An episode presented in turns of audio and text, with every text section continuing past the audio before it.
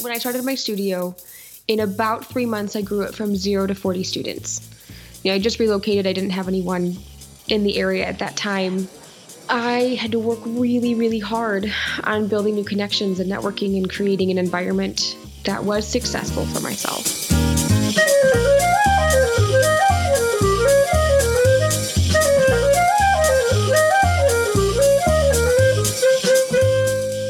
It is September 20th, 2021, and you are listening to episode 37 of the Candid Clarinetist podcast.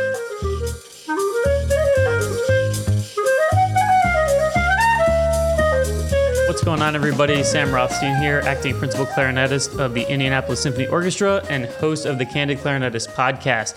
Thanks so much to everyone who participated in our 1,000 Instagram follower giveaway. I was so thrilled to reach that milestone, and congratulations to all of our winners.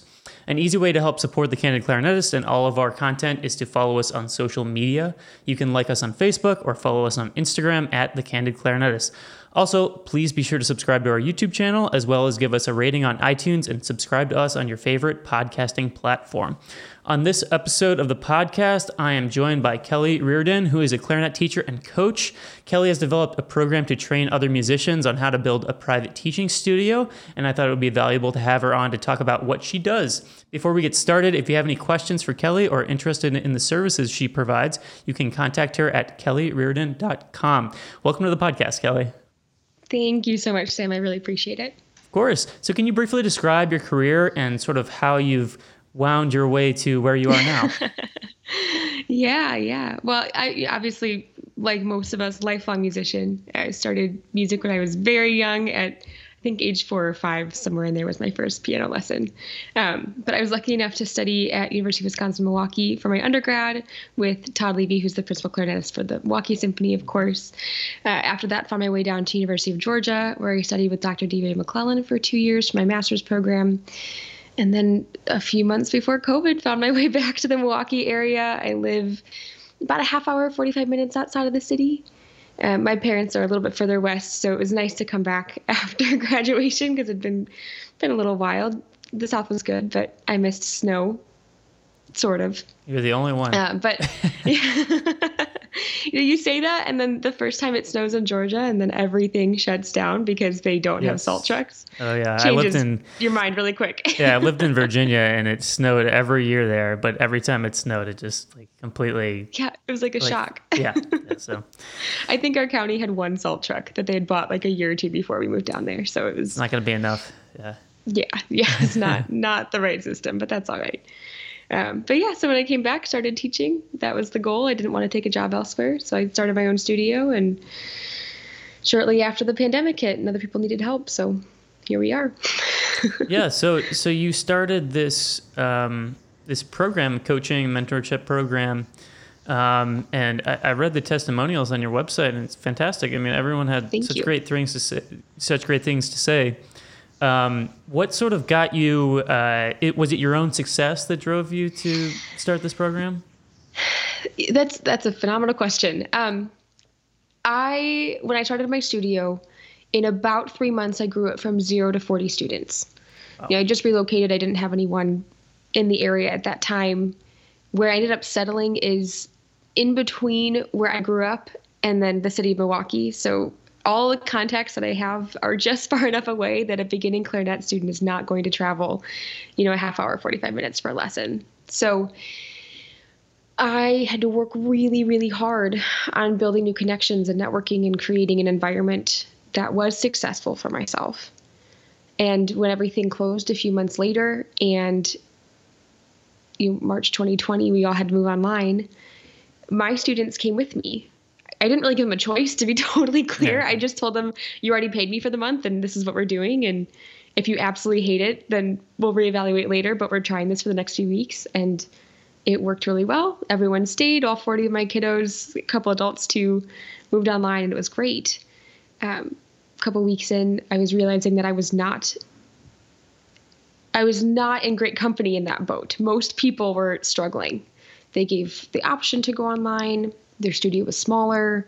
Uh, they had been performing, and obviously that wasn't an option anymore. So they wanted to be at that time transitioning into more of a teaching career. So I just started helping wherever I could, taking all the data that I had logged to build my own studio and applying it to theirs. And it was fantastic. I saw a lot of great successes. It was about four or five months before someone sat me down and said, You're spending 30 to 40 hours a week on Zoom with other teachers helping them.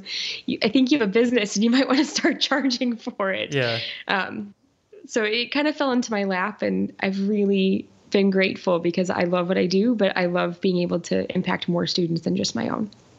So, a brief follow up question to that. Did yeah. you did someone like see how quickly you kind of did this and was like how did you and then asked you how you did it or was it like you you were just friends with people and Yeah.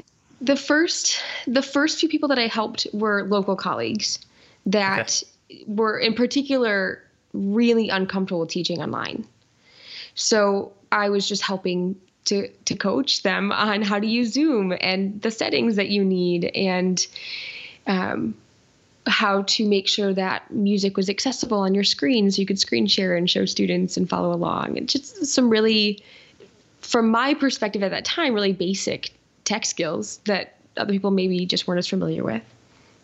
And then it evolved into okay, now I can use Zoom. How do I find more students on Zoom? And I, I still was using the same organic methods that I used to build my own studio on theirs.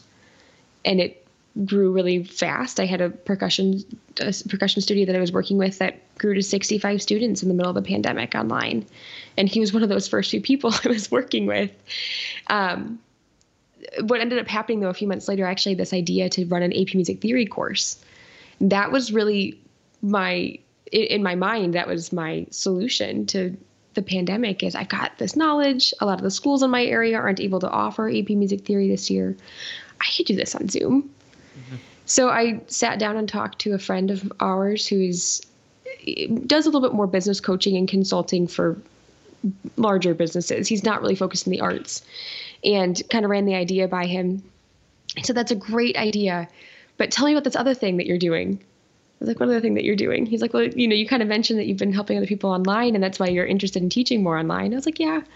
Yeah, I am. He goes, Do you really want to teach an AP music theory course or do you like what you're doing already? I was like, Well, I like what I'm doing, but you know, I don't know that I can make a lot of money doing it. And this AP Music Theory course means I get to work with more students. And he kind of challenged me and pushed me to refocus a little bit and just see what I could actually come up with as a formalized program mm-hmm. instead of just hopping on Zoom calls when people were available. And yeah. uh, so we did, and it took on a life of its own. I've got right now I'm working with about 25 active clients. Oh my gosh! Well, good for you. I just it, it's it's amazing, and it seems like it happened super fast. Like you just yeah. Uh, I mean, you know, overwhelmingly so. yeah, right. It's like all of a sudden you build it, and then you have you know there's 25 people that, that you're yeah. helping on a weekly basis. Uh, that's people incredible. are calling you that you've never met before, and it's yeah wild. It's great, well, it's I mean, wild. good for you. That's that's just that's awesome. I mean, that's what we all kind of dream of is just you know creating this thing that that other people want to consume. You know, that's part of the reason why I started doing what I do, uh, and I didn't have nearly the success that you've had apparently. so, um, so congratulations uh, on that. Oh, thank you. Um, and it seems like you, you know, so you moved back to Milwaukee. Um, and, and was it was the sole goal just like you wanted to teach privately? Like that that was what you wanted to do with your degree and yeah. At that time so a little bit of background. When i was in high school i worked as an intern for a local conservatory. And there was a music store in the front, so I was mostly working for the music store. But part of what I got to do was that when people would call and ask for recommendation for lessons, I got to learn a bit, little bit of that process and help them kind of get registered and get in contact. But all the teachers were independent contractors, so I was really just that initial starting point, and then I would help them, you know, get referrals mm-hmm. into the into the studios. So I'd been around teaching, and fresh out of school, to me, it was really clear in my mind that that was the fastest way for me to have a livable income. Yeah. And, you know, taking auditions, obviously, there's so many factors. And somewhere in my grad program, I started realizing that it's not really where I wanted to invest my time. Um, it's exciting to me. I love playing, but I really love playing chamber music. Mm-hmm. and that takes a little bit more self funding to get going than, you know, just taking auditions. And so I wanted to have something that would pay the bills so I could sustain this dream of mine. And I have a trio that I perform with out of Athens, Georgia that, you know, non COVID times we do travel and perform together. So I wanted to have funding for that. I knew what I could make. I did the math on what people in my area had previously been charging from my recollection. Like, oh, I could make some decent money if I can fill the studio. Yeah, for sure. So I invested my time there. I knew I didn't want to take a job outside of music because the odds of you coming back into music after that are a lot lower. So that was my big push. That's where mm-hmm. I wanted to be. Awesome. Um, so you mentioned uh, eventually you sort of formalized this coaching mm-hmm. uh, business. About how long after you sort of started the initial conversations with people and helping people out did it become the formalized thing that it is today? Probably about four or five months because so, it would have so been March of last then. year. Yeah, it was about March of last year that I was starting, you know, right at the beginning of the pandemic, starting to help yeah. people. Okay. And it was, it was about a year ago now. Last September, I think, is when I actually sat down and wrote a plan uh-huh. and tried to figure out what I was doing and what was working for people, and um, you know, put together a significant amount of resources and try to consolidate it all into one place instead of me just sending individual things in an email as I was talking to people and tried to actually create a, a structure that was duplicatable mm-hmm. for for studios. And is your is your program uh, pretty prescriptive, or is it kind of like it depends on? So so for example, like I'm I'm probably mm-hmm. I probably would be a unique client to you because obviously I you know I had this job in the orchestra and it's not really you know it, it's just kind of like a different so so mm-hmm. would my plan be a little bit different for example than than someone uh, you know graduating from undergrad yeah yeah i mean the biggest thing is when we're getting started if you are looking for 10 hours a week or less of teaching it doesn't need to be a significant push so most of the the studios that i'm working with are wanting to be at that like 15 to 30 hour a week mark where teaching would be their main income. I have a few exceptions to that, of course, but those exceptions are usually people like I've got a couple clients out in LA or in New York that are vocal coaches that are charging 150 to 200 dollars an hour. They only need 10 hours right. a week of work, so that's what they're going to do. But we're also finding a higher level of clientele for them, so they're not looking at you know eight to 10 year old beginners. They're looking at students who are ages 14 and up and are looking to be in the industry and want work and want to take this as a professional career. So where we spend our time is a little bit different. It's all the same strategies. We're just okay. targeting a slightly different group of people. But what we want to do is make sure that from the get we really understand what the goals are and who you want to be working with. So it okay. is it is specific to each person's goals. Um, for example, I, I also work with multi teacher studios or music schools. Their goals are very different because we're adding you know students for many instruments and many different skills and levels. Can, can you explain um, what that is just just for my own yeah, yeah. absolutely. So a multi-teacher studio uh, would be typically a studio that had an individual teacher. Their studio blew up and had a lot of success, and so they started hiring. And they're usually comprised of other independent contractors, and then that key person at the at the head of the multi-teacher studio is just kind of delegating leads out to out to individual teachers um, versus a school which is a little bit more of a conservatory style where they have an office and they're taking in leads and doing the marketing and then dispersing those to employees gotcha okay that makes sense uh, well, that's terrific because because you know obviously it's not you know it's like with anything else like one size doesn't fit all. So mm-hmm. for example, just to tell my story and how unsuccessful I was and why you should hire Kelly and not talk to me about it. Um, so at the start of the pandemic, I was I was thinking, was like, well, maybe I can you know in the fall I could try to recruit some students or whatever. And mm-hmm. like my strategy, and you're probably going to roll your eyes, was I was emailing like high school band directors. I was like, does anybody want to take you know students or whatever and i got a couple of like leads mm-hmm. on it but it but it wasn't like this thing and i think part of the reason is i just wasn't targeting the right people because the people that would want to mm-hmm. take lessons with me and would get value out of me probably not like you know high school freshmen, you know? Right. so, Right. um, Unless they're incredibly competitive high school freshmen. yeah, well, I, I mean, it, and it's not like I can't teach them or I can't, but you know, the, they wouldn't want to pay me what I would want to charge. Right. Mm-hmm. You know, like it's just, you know, I, I I wouldn't give them, they wouldn't get out of what they would pay me, to, Right. to, to, for a Right. lesson. Um, so, as far as age ranges go, um, do you feel that it's easier to recruit a certain age level of student? Like, do you find the most fertile ground being like beginners or people that are into it a little bit more? or- Yeah. You know, there are a million trillion four to seven year old beginner piano students. They're everywhere. Yes. so as like- far as like I'm, a, I'm a recovering gonna- pianist when I was four years old. as far as the student that's going to grow the fastest, that's going to be the one that you know I can take from, and and do take from zero to forty in two to three months. Right. That's Right. very easy for us to do because they're everywhere. They're looking and most uh, you know, when we're talking about uh, reaching out to schools, for example, elementary school music teachers are way more likely to answer your email than a high school band director because they just get fewer of those emails. Um, when we look at more advanced students, it's not that they're harder to find. It's just that they're typically already working with someone. If they're advanced, they have a teacher. Right. So there's two two parts here. One, when we're looking for advanced students, a really great thing for us to do is actually to network with the teachers they might already be working with. When I was in high school, my junior year of high school, my teacher who I'd been with for 8 years, who phenomenal player, incredible teacher, had gotten me from 8-year-old Kelly whose fingers could not even reach all of the keys on the clarinet but was persistent that this is what she wanted to be playing mm-hmm. to you know winning competitions. And i was principal for my orchestras in the youth orchestra and i you know was getting solos at school and things were going really well. I was in state honors all that great stuff she sat me down at the end of my junior year and said i'm no longer the teacher for you That's that's And- very humble of her because that's often Oh, not the case. Yeah.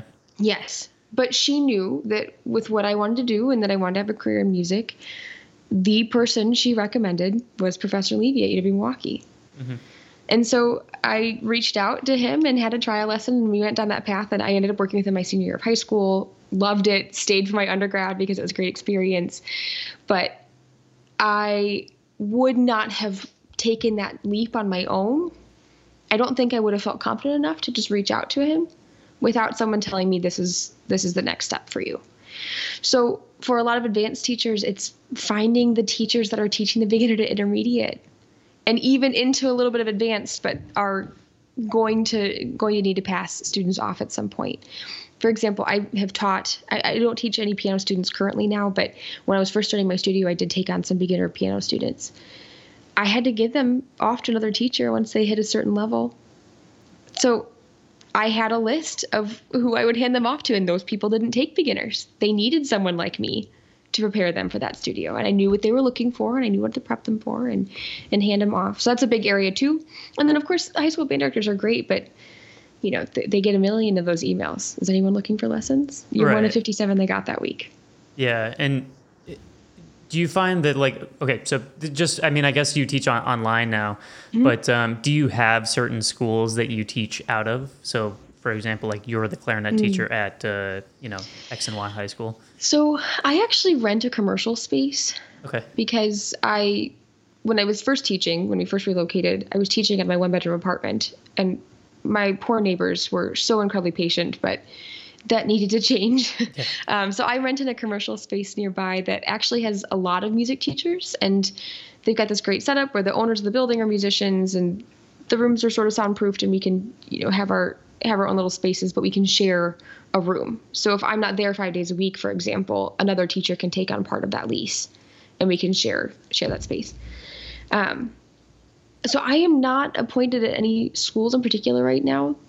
What I am, I am appointed at the Waukesha County Conservatory. That's one of the, the areas that I, I teach in, and that's actually that commercial space. It's all independent teachers. They call it a conservatory. It's not a traditional conservatory structure. Um, the other advantage of being an independent teacher and not being a teacher for a school is I set my own rates, I set my own schedule, and when I need to move things around, I move things around. If you're working for a, a, music school or if you're working at a high school where the band boosters, for example, are paying you, you're incredibly limited on rate and there's overhead. So my overhead's a flat rate. The overhead for a, a band booster program, sometimes they take a cut out of that to feed the booster program unless they themselves are paying you. But then again, they've got your hourly rate set at what they can afford. The other overhead is that and this isn't an overhead so much as a, as a limit, there's only so many clarinet students in that school district. And if they can't make it on Tuesday night, which is maybe the one night I'm at that school, now I don't get those students. They go elsewhere. Gotcha. You know, instead, I'm in a position where I can pull from all of the area schools, and I have students that are in, I think, five different school districts. Gotcha. So that's a big shift. Um, otherwise, overhead, you know, in, in if you're not renting a space and you're working for another school, they're taking about 40 to 60% of a cut out of every lesson you teach. Wow. I guess I had a, a different experience, but it was probably because I went to the high school that I taught at, so I, I got a little bit of a, a better deal, I guess. Yep. Uh, this probably. was a while. This was ages ago, but yeah, but yeah. Um, but that's great advice. I mean, that I remember I was limited by uh, scheduling because you know mm-hmm. the uh, whatever the you know they had testing that week, I can't teach or they have right. uh, you know they're on a band trip or whatever like i can't teach that week. So there were well, limiting when factors. they're on winter break or summer break you have to take off too. You can't yeah exactly. Uh, interesting. Yeah really interesting. So you, you mentioned that obviously who you're targeting and who you're teaching is a, a big factor in how quickly you can build your private studio. Mm-hmm. so you mentioned beginner piano students obviously very fertile. Um, what other aspects play a factor on how quickly um, you know so for example let's take my my case. I'm very introverted. I don't really you know would it take me longer than someone who's more comfortable sort of hmm. doing all these various things? You know my my perspective on this is it's more about the goal and why the goal is important to you so the people that I, I find that do best in my programs are people who, number one, not afraid to ask questions. If they don't understand something or if they need support, they you know I've got a Facebook group for my clients and they're posting there on a regular basis because they need help. If someone is hesitant to ask a question, then we can't progress them.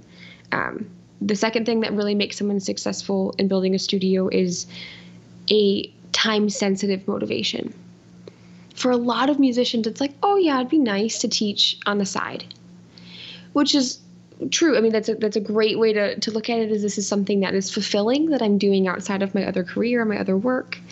But where that can limit us is that it's something that we constantly put off. Like, I'm not going to email the teachers today because, you know, maybe like, you know, September 20th isn't the exact right date. Maybe I should wait until September 27th, and then we'll try that, and we'll see if that's a, that's a better date. And it's like me with uh, exercise and diet. It's like, oh, I'll do it tomorrow. Exactly. I'll start next week. Exactly. oh, I'll start next week. It's totally fine. You know. yeah. I, I, was gonna start my diet on Monday, but then someone brought donuts into work, so now I'm gonna. Tuesday. Tuesday it is. Yeah. Yep. Um, so it's it's the same thing where we just procrastinate on it. So having a time sensitive goal is really important. And if it's not something that you have a sense of urgency for necessarily, you can create a sense of urgency for yourself. Part of that is accountability, you know, working with another teacher or, or talking to someone like myself that can give you a push if it's something that you're really serious about. But the other part of that is identifying what it will do for you. And some of that's doing the math, you know, income is a, is a big factor for a lot of people. If they want to add five to ten thousand dollars a month, then we're looking at starting immediately so that we can do that. Um, if it's like, oh, I just like, you know, a couple hundred extra dollars here and there, it's probably something that you're also going to take a little bit slower. Mm-hmm. Um, the final factor is someone who really enjoys teaching. If you're looking at teaching because you think it might be a good side hustle, but you're not actually sure if you're going to like it, please, I mean, try it first, of course. But people aren't motivated to do something if they're not actually sure it's going to be enjoyable. Mm-hmm. So I've you know I've talked to musicians that are excited about teaching because they're excited about the money. but once we actually start to dive into what it's going to take to get there and the work that we have to put in, I frequently have people say, "Oh, this isn't actually something I think I want to do." Yeah. The teaching in general, and that's totally fine. Like I'm, I'm happy to help you discover that too so that you, you know you and your student aren't miserable in the future because you pushed yourself into something that wasn't really a passion of yours. That's totally fine. Yeah. Uh, all great advice. I really appreciate you sharing that. Um, so I, I don't want to spill all your beans here but oh you're fine. do you, do you have any you know maybe just general tips on like just marketing like how to market yourself Yeah. how to get, get your name out to potential students? Again like i you know people have to pay for this, so I'm not trying to. oh no, you're fine. not trying to give it out for free, but but just maybe You're some totally general fine. general comments that people are like, oh, maybe I, I wouldn't have thought about that. Like your your comment earlier was great about how you have, you need to get to know the teachers in the area. I think I thought that was very valuable. Um, so any any Mm-hmm. There more are, like yeah, there look, there are three big things that we need to have a full studio. And this is something that I talk about with every person I come into contact with. This is what you need, regardless of if I'm a factor, if you're working with someone else that's in this space. Um, you need a profitable lesson package. You need a predictable source of students, and you need a repeatable enrollment process. So I'll, I'll kind of dive into each of those a little bit. Profitable lesson package first. Most teachers are undercharging. And it's a significant issue in our industry because it's undercutting everyone. Right now, industry standard in the US is roughly a dollar a minute, which means that if you're out of undergrad and you, you have a degree in music, you should be able to get $30 for 30 minutes or $60 for 60 minutes.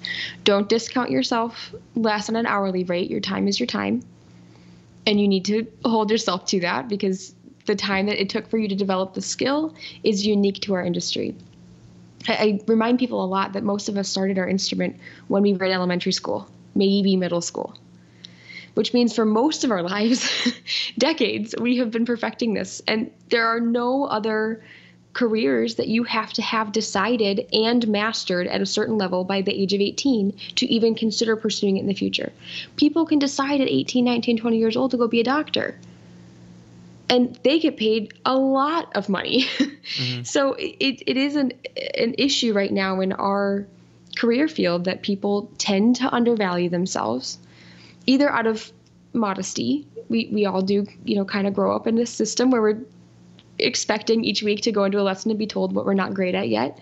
So getting that feedback on an ongoing basis, I think, diminishes our confidence a little bit in our value. Uh, the second big piece of this is that if if you were undercharging at the level of player that you are, it also lowers the payment for everyone else on the line. yeah And it, it's something that a lot of musicians struggle with is, you know, your rate should at least be $100 an hour. It- absolutely not less than that. Uh oh. maybe I should raise my rates. yeah. Sorry everybody. um, so that people that are living in a suburban area and have you know a, a let's say an undergrad degree they're charging 60 an hour if you've got a master's you should be in like that 70 to 80 dollar an hour range of course there are exceptions to this if you live in a high cost of living area you're in new york you're in la Yeah. your rate should be higher Right. right if you're in rural kentucky then maybe your rate should be a little bit lower based on cost of living we can adjust for that but average is a dollar a minute um, and then the other thing that we have to factor into that is it's not just the time spent in front of a student. Most of us are researching repertoire, finding additional resources, answering emails and text messages and phone calls outside, doing billing and invoicing. You have to have all of that factored into the time as well so that you're fairly compensated for all of it. The second thing that we need is that predictable source of students. I like to compare this to a glass of water in a well. So if you're out at the park on a hot sunny day, you have your glass of water. Once you drink it, it's gone. We've got three big options to refill it. We can spend money to buy a new one. We can spend time and energy hiking across the park to refill it, or we could just say, ah, shucks, go home, give up, and try again tomorrow. If we're going to do this in studio building, the equivalent of spending money would be paid advertising. This would be you know, Google ads, Facebook ads, YouTube ads, uh, print ads, billboards, if you really want to get crazy with it paid advertising i'm not saying it doesn't work it absolutely can but as someone who is marrying a digital marketer who was really gung-ho about marketing her studio online from the get it is an expensive experiment Yeah. and most individual studio owners are going to get outspent by music and arts and guitar center 600 to 1 so and when i say expensive experiment in marketing you have to test everything that you're doing to make sure it's actually the right fit. So you have to test the post copy. You have to test the image that you're using or the video you're using. You have to test the link and what the call to action is to actually get someone there. Then there's the whole issue of does your website convert? And do you have the correct content in the correct order on your website? When we test, we run competing ads with the same image and then slightly different post copy to see which one gets more engagement. That's called A B testing. It, it, the entire time you're doing this, you're investing money. It is an expensive experiment. You are investing money just to see what works before you actually run the ad that hopefully works to get you students. It is a lot of investment. Now, the second option, like I said, is the investing time and energy. This would be working for another school, like I mentioned, where they might have a, an overhead or a cut that they're taking. Usually that's between 40 and 60% that they're going to take out. Um, Guitar Center, for example, if they're charging $60 an hour, they're going to pay you 20 the rest that they pocket. now yeah. they have a lot of overhead. They've got big buildings. I, yeah, I get it. Right. They're running all that marketing, but um, th- that is that is their business plan. That's how it works. The other thing that we could do is look at some of these online platforms that are out there. Um, there's a million of these now after the pandemic last year. Holy cow! There, it's outschool.com, takelessons.com, LessonFace. Um, you, Craigslist and Kijiji you can list on too. Thumbtack is a really popular one. But again, they're going to either take a cut out of all of your lessons, those average closer to 30%. You're completely reliant on their marketing and the students that are on their platform. And then the third thing is that you're competing with all these other teachers on those platforms and they're undercutting you. Because what you want to charge for your lessons versus what the you know the stay-at-home mom down the street who just wants to teach piano because it's fun and she can do it out of her living room on the side, those are going to be very, very different rates. And neither's right or wrong, but when you put them on the same platform and put them next to each other, people are going to go deal hunt and they're not going to choose you. Yeah. um, and then the third thing, if you want to give up and go home every day, would be social media. And by far the least of the three evils. I, am not I'm not saying that social media doesn't work. It absolutely can. It is something that I do invest time into, you know, in building studios. But you have to have a consistent strategy. And the biggest issue with with social media is that most of us post once in a blue moon, and then we wonder why it's not working, or we go on this really big kick for like a week, and then we don't post for a month again, yep. and we're not we're not sure why it's not working, but it has to be consistent. Otherwise, the algorithm just swallows you whole. Mm-hmm. So the flip side to all of that would be the well. And this would be mutually beneficial relationships with key people in your community. You already kind of hit on this. This is band directors, music teachers. Um, this doesn't have to just be in the schools, though. This can be local youth orchestras or other ensemble programs. This could be Girl Scouts and Boy Scout troops. This could be uh, other youth organizations, like religious youth organizations, for example.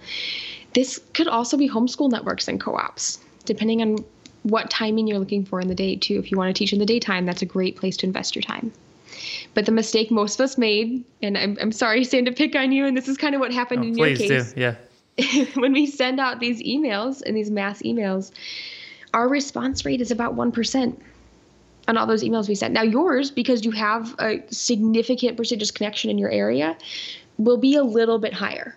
You might get 5 to 10% right out the gate, which is great. Most teachers are looking at a 1% response rate on those emails. And it's because, like I mentioned earlier, you're one of hundreds they get in a semester. Right. Why should they answer you instead of everyone else? They probably have a friend they're already referring to for that instrument, and they don't know you, they don't trust you, and they're not going to hand off their students to someone that is a stranger over email. So, the change here that we have to make and the shift that we have to make is leading with empathy. Instead of telling them what we want, I would like students, please give me students. We have to try to figure out what they want. I would never drive a stranger to the airport in my car because I wouldn't get anything back out of it. And I really don't trust putting someone I don't know in a vehicle with me, right? So, similarly, we want to cause a familiarity in that relationship. And, and a big part of that goal is going to be making sure that you're making an offer to them. Offer them a favor first before you ask for one. Don't just ask for the ride right away. Great things to offer. Let's start with the schools, for example. I will come in and guest teach for a day, not a traditional sectional or master class, because what that does is it takes you in the clarinet section and it completely removes you from the ensemble and the rest of the class. They don't get to see your teaching. They still have to entertain the entire rest of the class for the day. And they're trying to rehearse now with an entire section missing. Mm-hmm. So it really doesn't help them that much. What does help them is if we can teach the entire class something for a period. They don't have to plan for that period. They also get to see you teach and watch the students interact with you. And if we can do this in more of a Socratic style and less of a lecture style where students are discussing and engaged and answering questions and everyone is participating actively, the students get a really good feel for who you are too. And they feel connected to you and they want you to come back because it was fun so by having those opportunities again this can be with school this can be other organizations this can be um, you know offer a local homeschool co-op a free workshop for example. When we do that free of charge complimentary let me just come and meet your students. It's way easier for us to then ask could you send my flyer? for example out to all the families i was in contact with today. Terrific. Um, well yeah lots i mean incredible advice. Thank you. Yeah it's it's really yeah. helpful and, and i think a lot of people get a lot out of that just just that that little section. Um i'll so, jump in. Oh, go ahead. I, I, before i forget your tone yep. no. this is my fault. The third thing. Go ahead. I got, got on my soapbox. I so, i'm so sorry. The third thing we need is a repeatable enrollment process and that's basically just covering everything after a student reaches out to you. We want low attrition. We want students to stay long term so you're not filling the same slots over and over and over again. Mm-hmm marketing is best done if those students are going to stay for at least a year and a half to two years. The way that we do that is goal setting. In that initial few conversations, you need to have very clear short term and long term goals for students so they know exactly what they can accomplish by staying with you longer. And that's where we're going to invest our time in making sure that they, they have that relationship. And then also asking them questions, not just about goals, but get to know your students. It is a professional relationship, of course, but when they feel some kind of personal connection to you and they feel like you know them just a little bit, they're way more likely to stay long term. And that's a really important key of the business, too. Awesome. Um, so uh, before we wrap up, do you have any like uh, testimonials or like uh, previous clients or stories that you want to share that like really um, that you think is a really good example of, of what you can do for people? Mm. Sure. Thank you for asking. Um, you know, a lot of my clients that are teaching in traditional studio, and when I say traditional, I just mean all individual lessons. It's all one to two instruments, you know, piano and voice, for example, or clarinet and saxophone, where they're just teaching a, a small number of instruments. Most of those studios, in the first six weeks of, of working together, they're adding about five students. After that, it's kind of like rolling down a hill. It gets easier. Mm-hmm. Um, so I have multiple studios who have filled their full 20 to 25 hours in about you know 90-ish days but what i would love to focus on is some people that are innovating right now in mm-hmm. the industry because this year has just been wild for education in a good way i, I know it's been scary and, and i i know not everyone sees this as a positive but i think it's been great because it's opened the doors to so many other avenues for education. So, for example, I've got a client who, on the 1st of September, just launched an asynchronous lesson program. So, she's got her private lessons, and she is fantastic. Her name is Becky Morris.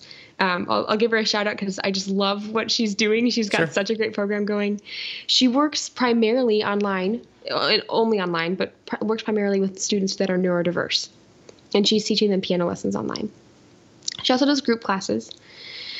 And then this third program is this asynchronous, which is pre recorded material, instructional material that's provided to students. They go practice. And then instead of getting on a, a live half an hour Zoom lesson, they send a recording at their convenience to her to then receive either a video or text based feedback in return. And then they can subscribe to doing that several times a month if they want to do it once a week.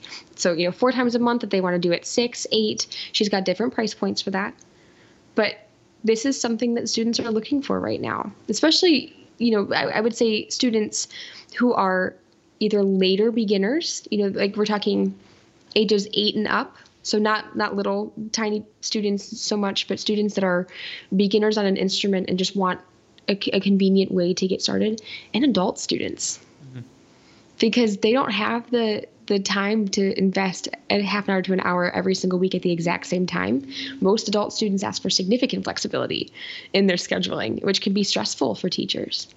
So by, by providing them this leeway where they get to choose when they invest the time into recording, it makes a big difference. Um, the other advantage of the asynchronous lessons is that you can market it anywhere. It's not just your local area. So if you want to focus on those higher cost of living areas and charge more, that is completely doable. Um, Becky's business with her pre registrations for next semester, I, I saw her the other day and she mentioned that her income starting January per month will be about $10,000 a month. Right now, she's a little over seven. Good for her. And just in revenue from this business. Wow. So she's got awesome things going. We've only been working together for a couple months. It's exciting to see where that's going. Yeah, that's amazing. Um, and, and thank you so much for joining me. I, I'm Yeah. to be I'm blown away to be honest. So I, I just you know you speak so eloquently and you clearly thought about Thank this you. and you've had a lot of success. So um, before I leave you, um, Mm-hmm. uh, do you want to tell everyone sort of where you can find you, where they can find you, where the best best places to get in contact with you if they're interested in your in your coachings and services? I think Yeah, they would be absolutely. interested Best- in that. Best place is up on my website, kellyriordan.com. You can also find me on Facebook. That's totally fine. Um, I am not super active anywhere else. Pretty much everything I do is on Facebook since that's where I, I stay in touch with my clients too. But on my website, there's a little form that you can give me some more information about your studio. I'm happy to see if I can make some really specific recommendations for you and see if there's anything I can do to help to, to guys get you guys started. Would love to talk to you. Great, terrific. Well, thank you so much, Kelly. Um, it was a pleasure to meet you and speak with you and learn about all the amazing things that you're doing and all the success that you've had. So, thank you so much for being on the podcast. Of course, appreciate it, Sam. Thanks again for having me. It's been fun. Absolutely. Uh, for more information about myself and the Candid Clarinetist podcast, please be sure to follow us on Instagram at the Candid Clarinetist or drop by our website at candidclarinetistpodcast.com. Once again, my name is Sam Rothstein, and thanks for tuning in to the Candid Clarinetist podcast.